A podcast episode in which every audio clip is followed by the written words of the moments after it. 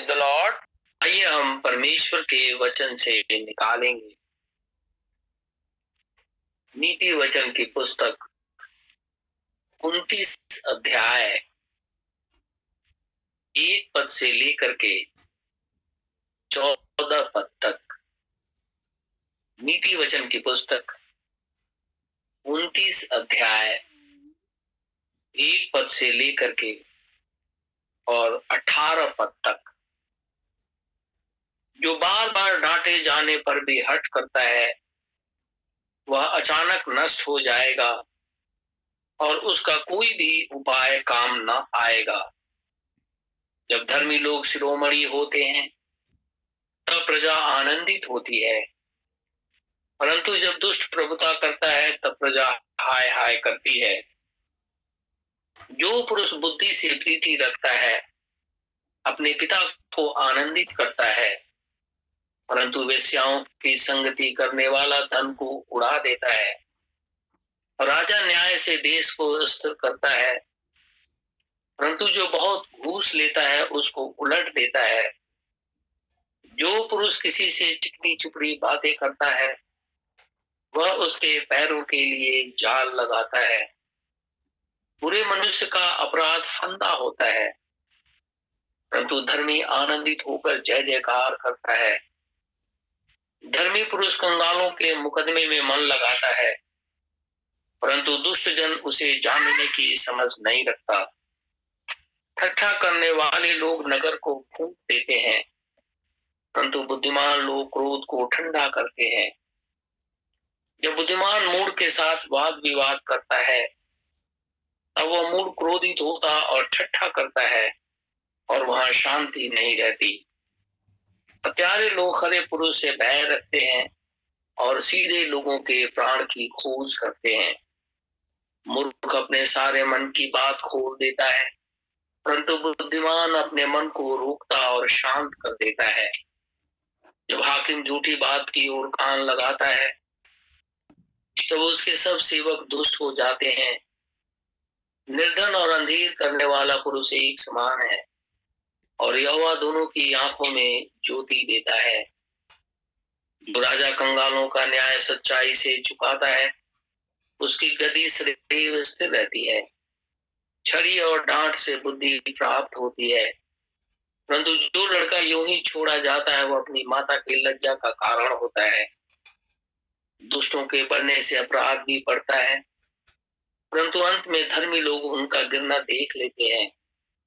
अपनी बेटे की ताड़ना कर, तब उससे तुझे चैन मिलेगा और तेरा मन सुखी हो जाएगा। जहाँ दर्शन की बात नहीं होती, वहाँ लोग नाश हो जाते हैं और जो व्यवस्था को मानता है, वो धन्य हो, होता है। परमेश्वर के इस वचन के पढ़े और सुने जाने पर आशीष हो। आमिन। हम खुदावंद खुदा का आज फिर से बहुत शुक्रगुजार हैं। परमेश्वर ने हमें फिर से एक मौका दिया है कि हम अपने गुनाहों को यीशु मसीह के सामने मान लें। हम प्रभु का इसलिए भी बहुत धन्यवादित हैं इस अंत के समय में पृथ्वी के ऊपर बीमारियों का ऐसा जाल फैला हुआ है कि लोग बीमार हो रहे हैं, मर रहे हैं। ऐसे समय में खुदा खुदा हमें सुरक्षित रखा है। और ये मौका दिया है कि हम उसके वचन को सुने और अपने खुदा का धन्यवाद करें। हम प्रभु का इसलिए भी बहुत शुक्रगुजार है हम सभी जन तो यीशु मसीह की उपस्थिति में बैठे हुए हैं। और हम जब खुदा मन खुदा की उपस्थिति में बैठते हैं तो ये एक भली और बहुत ही मनोहर बात है। खुदावन खुदा का वचन कहता है where there is no reason people perish जहाँ कोई दर्शन नहीं है, वहाँ लोग नष्ट है, मर गए। क्योंकि खुदावंद खुदा स्वप्न के द्वारा बातचीत करता है। खुदावंद खुदा दर्शन के द्वारा बातचीत करता है। अपने वचन के द्वारा भी बातचीत करता है, क्योंकि वचन ही सर्वोपरि है। हमने परमेश्वर के वचन से ही देखा कि नबुकत नेजर राजा जो बाबुल का राजा था, जो कि बहुत ही ताकतवर, शक्तिशाली, ऐश्वर्य और वैभव से परिपूर्ण था। और सब कुछ उसके तले पाया जाता था। तो परमेश्वर ने स्वप्न में उसे दिखाया कि वो मनुष्यों में से निकाला जाए। जानवरों के बीच में रहे, घास खाए और जिस दिन वो ये बात जान ले कि सर्वशक्तिमान खुदावंद खुदा ही मनुष्यों के बीच में राज्य करता है, उसकी प्रभुता है, उस दिन प्रभु उसके सारे राज्य को वापस लौटा देगा। और ऐसा हुआ। परमेश्वर ने अपने नबी दानियल के द्वारा स्वप्न का अर्थ बताया, क्योंकि खुदावन खुदा का वचन कहता है कि परमेश्वर ही स्वप्न दिखाता है और परमेश्वर ही उसका अर्थ भी बताता है। क्योंकि परमेश्वर की कही हुई बातों को कोई समझ नहीं सकता। यदि हमारे पास में पवित्र आत्मा नहीं है, तब। लेकिन अगर हमारे अंदर में पवित्र आत्मा है तो हम परमेश्वर के कहे हुए बातों को समझ जाते हैं। क्योंकि तो आत्मा आत्मा की ही दुहाई देता है। हम खुदावन खुदा का, जो कि सारे ब्रह्मांड का करता है धन्यवादित है कि इस अंतिम समय के अंदर में भी अपनी दुल्हन से स्वप्न के द्वारा, दर्शन के द्वारा और अपने वचन के द्वारा बातचीत करता है। जब कभी भी हम स्वप्न देखें या दर्शन देखें तो परमेश्वर के वचन से ज़रूर उसे मिलाए। कहीं ना कहीं उसका वर्णन अवश्य पाया जाता है। लेकिन अगर कोई स्वप्न परमेश्वर के वचन के द्वारा मिलता नहीं है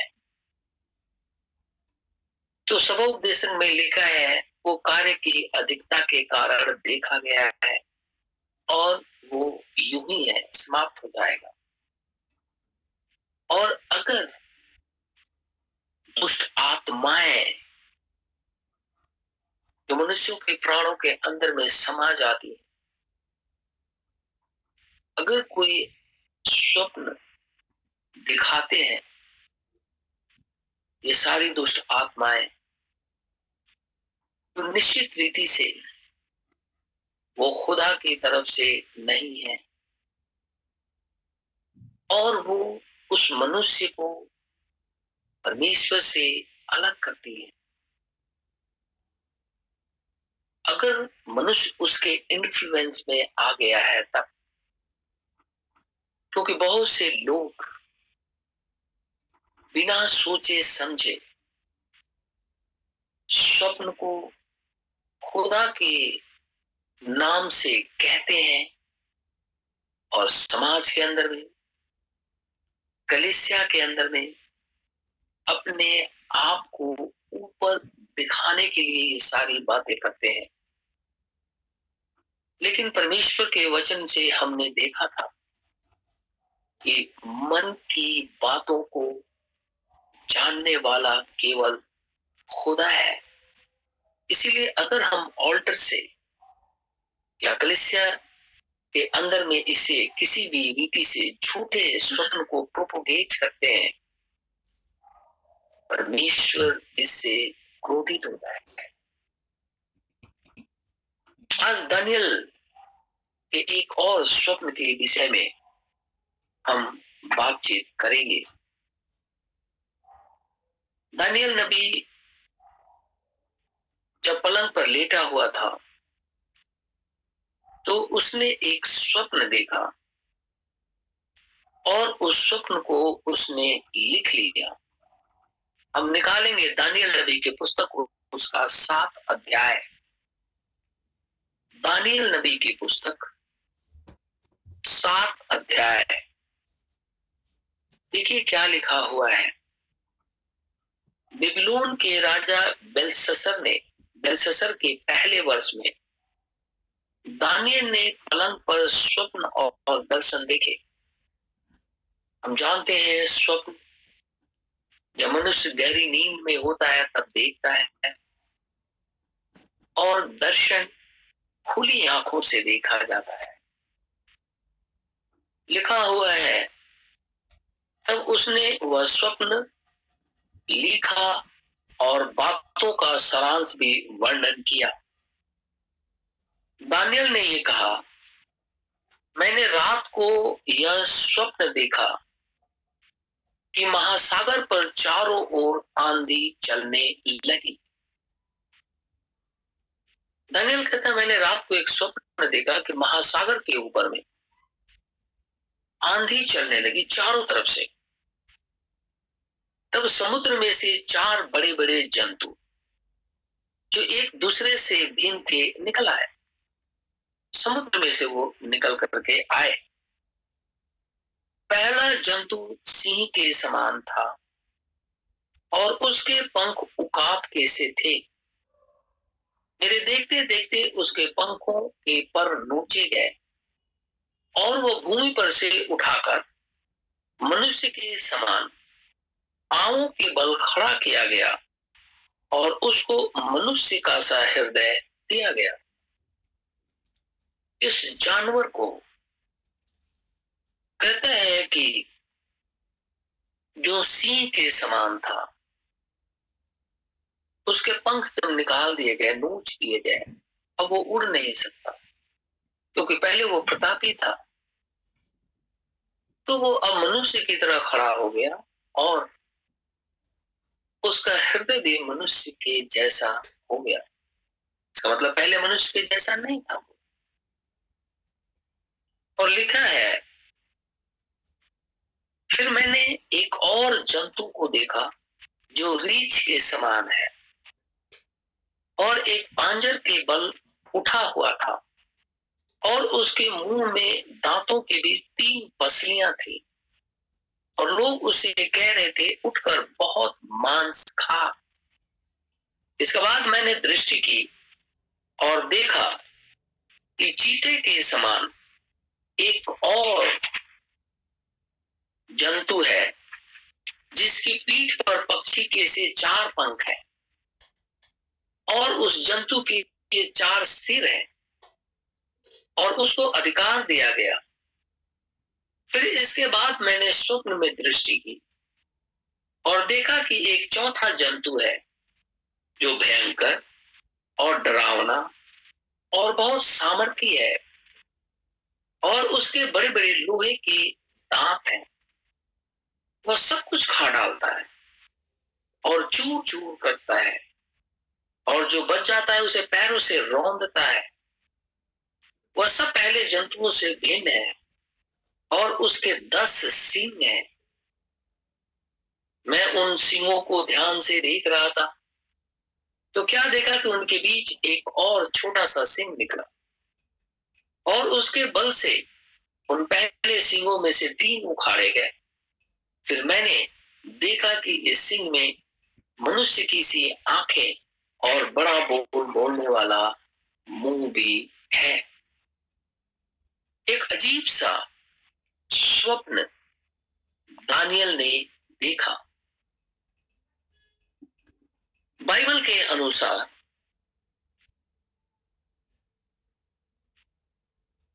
ये जो पहला जंतु है, जो सिंह के समान है,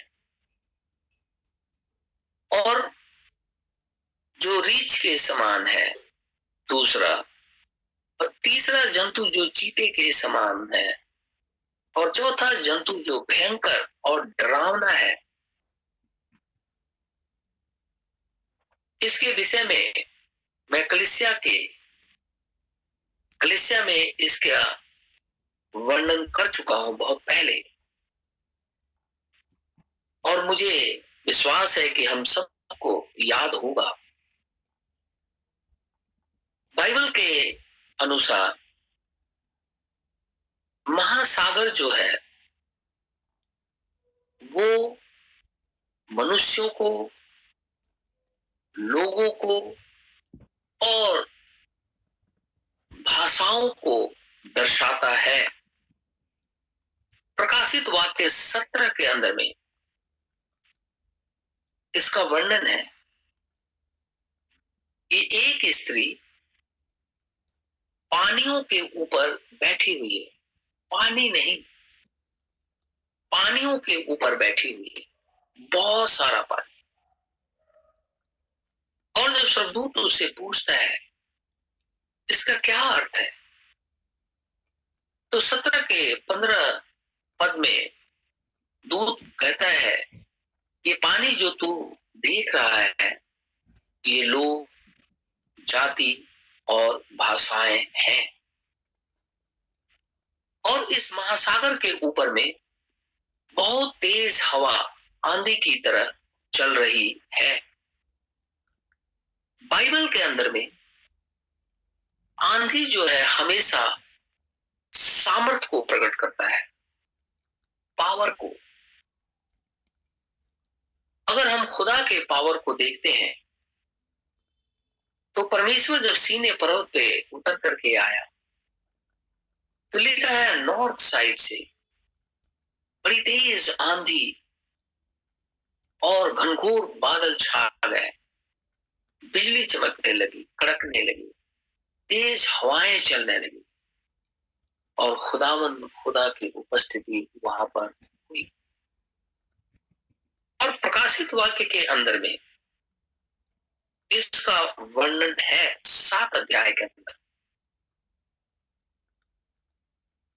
हवा जो है, वो पावर को दर्शाता है। और प्रकाशित वाक्य सात के अंदर में लिखा हुआ है, चारों हवाओं को, जो पृथ्वी के ऊपर में चार हवाएँ हैं, उसको एंजल, स्वर्गदूत थामे हुए हैं। कौन कौन सी पृथ्वी पर हवाएँ हैं? तो कहते हैं एक रिलीजियस पावर ये भी एक विंड है, एक हवा है। दूसरा एक मिलिट्री पावर। इसको भी दूत थामे हुए है। तीसरा है पॉलिटिकल पावर क्योंकि फोर विंड के विषय में प्रकाशित वाक्य सात के अंदर में लिखा हुआ है। तीसरा है पॉलिटिकल पावर और चौथा है इकोनॉमिक पावर ये तीनों पावर्स को फोर एंजल थामे हुए हैं। दानियल ने जो स्वप्न देखा था, वो देखा था कि महासागर के ऊपर में आंधी चल रही है। महासागर, अर्थात पृथ्वी के लोगों के ऊपर में एक सामर्थ, एक शक्ति प्रबल हो रही है। और बाइबल में लिखा हुआ है कि ये पहला जंतु जो है, जो सिंह के समान है।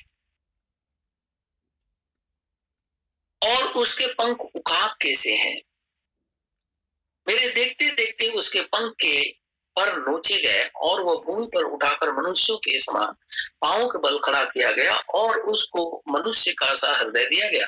कल हम नबूकत नेजर के विषय में बातचीत कर रहे थे। जिसको कि उसने स्वप्न में देखा था कि एक बहुत बड़ा पेड़ है, वृक्ष है। और उसकी जो ऊपर की फुनगी है, वो स्वर्ग तक, यानी बहुत ऊंचाई तक जाती है। और उसके ब्रांचेस पे बहुत से चिड़िया, मैंने दूसरे छोटे छोटे पावर जो है, वो भी आराम करते हैं। उसके तले जानवर भी है। और वो बहुत सामर्थ्य है, लेकिन वो काट दिया गया। मनुष्यों में से निकाला गया। फिर जब उसे होश आया, मनुष्यों का सा दिल उसके पास आया। तब उसने खुदावंद खुदा को पहचाना और परमेश्वर ने उसके राज्य को वापस कर दिया। तो ये पहला जो जंतु है, वो बेबीलोन का किंग है। दूसरा एक जंतु है जो रीछ के समान है आलू के समान है। ये रीछ के समान जो है, एक राज्य जो उदय हुआ, पाँच पद में लिखा है। फिर मैंने एक और जंतु देखा, जो रीछ के समान था, और एक पांजर के बल उठा हुआ था, और उसके मुँह में दांतों के बीच तीन पसलियाँ थी। और लोग उससे कह रहे थे, उठकर बहुत मांस खा। ये मादी फारसी किंग है, जो कि इस रीति से वो थे। वो किसी को भी फाड़ खाते थे। तीसरा एक जंतु है। लिखा है, छह पद में, इसके बाद मैंने दृष्टि की और देखा कि चीते के समान एक और जंतु है जिसकी पीठ पर पक्षी के से चार पंख है और उस जंतु के चार सिर थे और उसको अधिकार दिया गया। ये चीते के समान जो है, ये यूनानी किंग है। और चौथा कहता है कि सात पद में, फिर इसके बाद मैंने स्वप्न में दृष्टि की। और देखा कि एक चौथा जंतु है, जो भयंकर है और डरावना भी है। लिखा है ड्रेडफुल एंड टेरिबल एक ऐसा बेस्ट जानवर है, जो कि भयंकर और डरावना है और बहुत सामर्थी है और उसके बड़े बड़े लोहे के दांत हैं। और वह सब कुछ खा डालता और चूर चूर करता है। और जो बच जाता है, उसे पैरों से भी रौंदता है। वह सब पहले जंतुओं से भिन्न है और उसके दस सिंह है। ये जो ड्रेडफुल एंड टेरिबल जो किंग है, ये रोम है। और लिखा है कि इसके दांत लोहे कैसे है। ये कुछ भी चबा जाता है, नष्ट कर देता है। अब इतने दिनों से हम खुदावन, खुदा के विषय में बातचीत कर रहे हैं। प्रकाशित वाक्य को भी हमने देखा था। प्रकाशित वाक्य के अंदर में जब हम इसे देखते हैं तो ये रोमन कैथोलिक चर्च है, जो कि किसी भी चीज़ को नष्ट कर देता है। जैसे 323 एडी के अंदर में। काउंसिल हुआ ये रोमन कैथलिक की इंसाइक्लोपीडिया ये रोमन कैथलिक के चर्च में कभी जाते हैं, वो बुक्स रखते हैं। आप उस बुक्स के पीछे भी पढ़ सकते हैं, क्योंकि मैंने इनके ही चर्च में उस किताब को पढ़ा है। बैठ करके। उसके पीछे गीत की किताब है, उसके पीछे भी ये लिखा हुआ है। और वैसे भी मैं इस बात को जानता हूँ। और एंड टाइम मैसेज का जो प्रॉफिट है, वो इस बात को भी बयान करता है। इसीलिए कोई पीठ की किसी बात नहीं, या किसी का क्रिटिसाइज नहीं कर रहे हम। ये बात एकदम ठीक है। कि 323 एडी के अंदर में जब निशन काउंसिल हुआ। उस काउंसिल के अंदर में एक व्यक्ति को चुना गया,